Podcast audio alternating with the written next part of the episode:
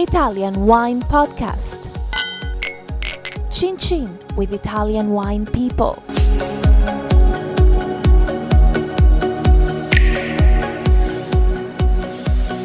Hello, my name is Monty Waldin. I am with Ian D'Agata, who's probably the greatest expert on Italian grape varieties in the world. Ian, welcome. Thank you, thank you, Monty. It's great to be here. Right, let's first of all talk about uh, the Aglianico grape or the Aglianico grape.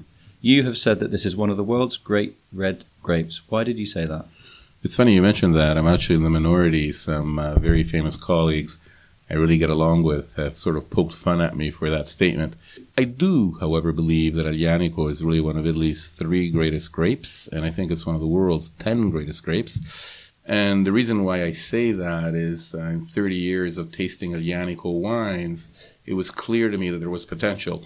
Let me let me just explain that this sort of happening isn't isn't just a one-time thing. I had exactly the same sort of belief with Nerello Mascalese and that was easy because I come. Uh, my family originates from Sicily. My whole paternal side of the family is from Catania, and we actually owned land on uh, on Etna vines, really. That unfortunately my, my grandfather decided to sell off. And already then you could tell that Nerello Mascalese wines. This is back in the 70s and 80s when nobody talked of Etna. You could tell it was just a potentially amazing, amazing wine.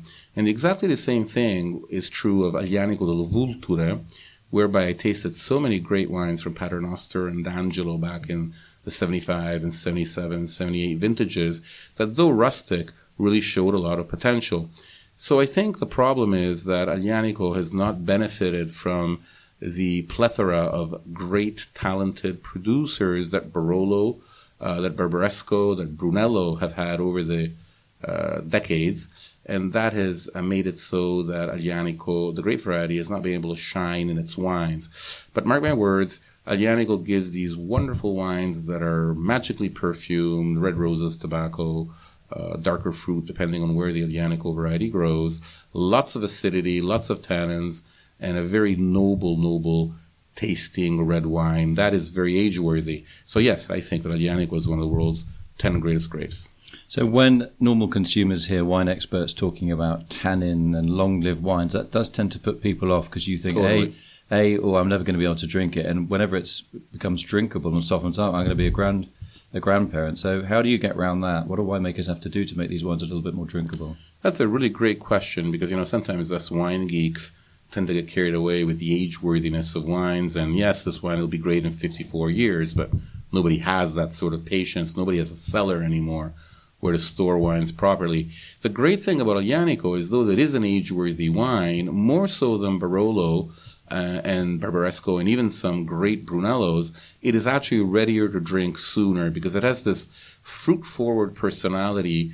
Um, that's especially true of Aglianico in the Taurasi area of Campania, and even more so in the Vulture area of Basilicata. These are fresh, plummy, red-berried, red cherried wines right from the start that are very good to drink already five years after the harvest, but that can age 10, 20, 30 years. So I think Aglianico has a lot of reasons uh, by which to please people. Again, the main problem is very poor winemaking for the past 40, 30 or 40 years. We're in Campania and in Basilicata. You only had, oh, I don't want to be negative, let's say 15 to 20 wine estates that really, that really were good at what they were doing. Isn't one of the problems with uh, Aglianico, but the fact that it can be drunk fairly early, it's a very juicy kind of pizza wine, means people say, well, how, how is it possible that a pizza wine could be considered one of Italy's greats? Well, you know, Monty, for me, pizza wine is the ultimate compliment because if I had to die on a desert island, besides taking Gwyneth Paltrow with me, I would take a juicy Neapolitan pizza. Nothing better than, you know, San Marzano or Pomodori del Piennolo tomatoes with authentic anchovies and beautiful buffalo mozzarella. And that is uh, what we call in Italy cibo degli dei, that is God's food.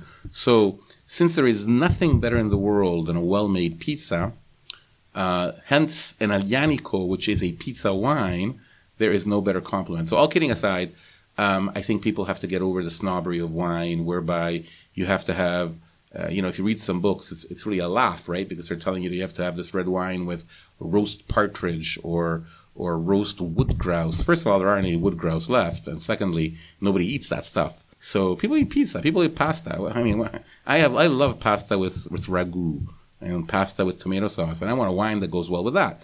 And I think Aglianico, uh, you know, clearly not not the really age worthy stuff, but an everyday Aglianico goes marvelously well with that. The three main regions for this particular grape, the Aglianico, are Taurasi, Taburno, and uh, Vulture, which is spelt vulture, as in the bird. Tell me a little bit about those three terroirs and what makes the Aglianico from these different terroirs taste different? It's actually very simple. It sounds complicated, but it's very simple. Taurasi and Taburno are in the region of Campania. That is where Naples is. That is where the islands of Ischia and Capri are also located. Vulture, or the vulture, is in Basilicata. Basilicata is it's Italy's smallest region that is located between Italy's heel, which is Puglia, and Italy's toe, which is Calabria, because Italy is a boot-shaped country, and Basilicata is tucked in between the heel and the boot. It's the it's the instep, right? Totally. Very my, you know that's where my mother-in-law is from. That's absolutely very well put. Ah, these mother-in-laws. The key thing is that if you think of what Taurasi, Taburno, and Vulture are, they're extinct volcanoes. And Aglianico is one of the grapes in this world that loves volcanoes. It's such a great grape variety that it will grow well just about anywhere. That may actually be one of its fall fallings because it gives you a decent wine anywhere and I think that contributes to its lack of recognition. But when you grow it on on this volcanic soil, it just reaches a different stratosphere and becomes one of the world's greatest red wines.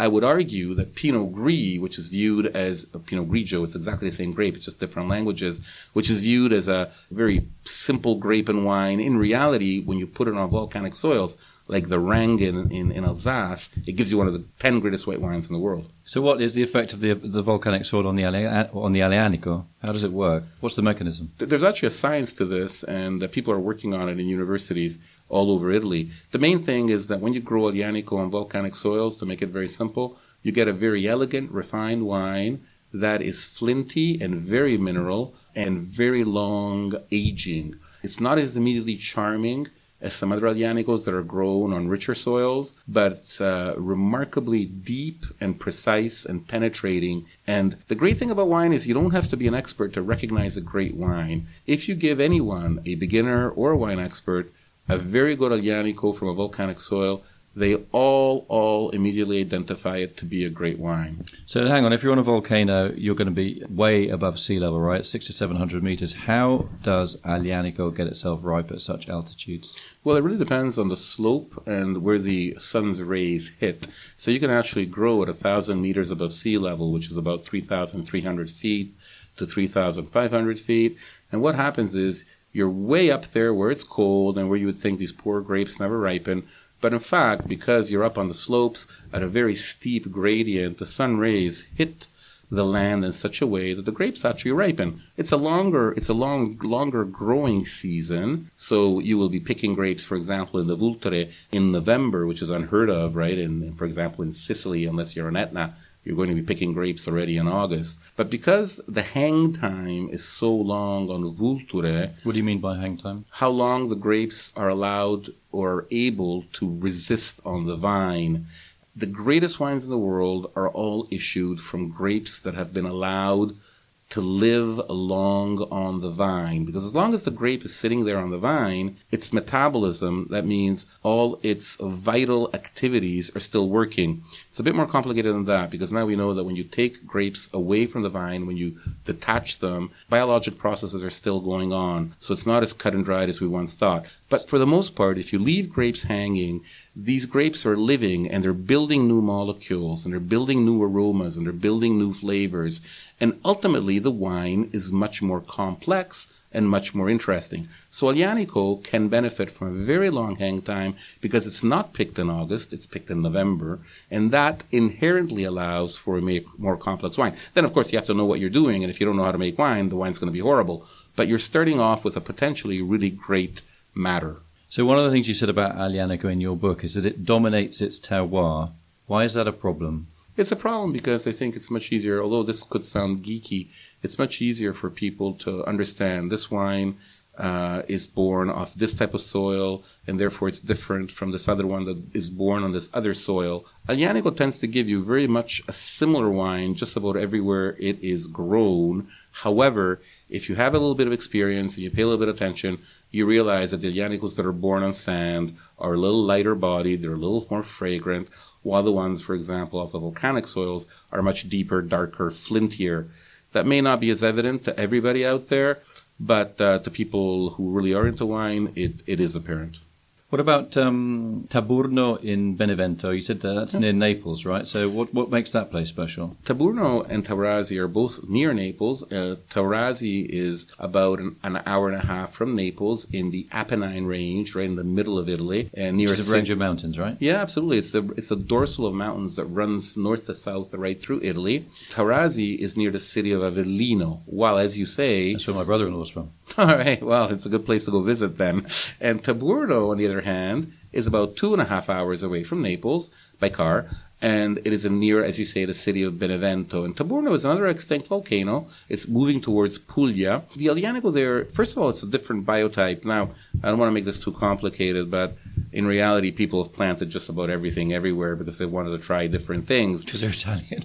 yeah, because they're Italian, because it's been allowed, and it's very unfortunate that it was allowed, but that would take us too far. But to make a long story short, the Taburno Aglianico was a different biotype that gives you a higher acid wine and that gives you a wine that is more marked by tobacco and underbrush notes, as opposed to the Taurasi of Campania, which is very Nebbiolo-like. It is marked by uh, red rose and red cherry notes. The Taburno Aglianico, in fact, is locally known as Amaro, which is not bitter, but actually that's the dialect word for acid because the Taburno Aglianico is very high on acid, and the high acidity of all Aglianico wines is one of the things that explains why these wines age so well. Isn't doesn't that also explain why they're actually really nice to drink as well? Because you have some wines that kind of taste like sticky berries, Absolutely. like it's like eating jam, right? And it just really tiring. Is that um, people when consumers hear about and people talk about acidity, they always see that as a negative thing. Why isn't it in the case of uh, Aglianico? Oh no, absolutely not. I think you know you, you, have to make a distinction between wines that are going to show well in a tasting and wines that are going to show well at dinner time. And you've got to consider that uh, in some parts of the world, wine was never part of the daily diet. Certainly in North America.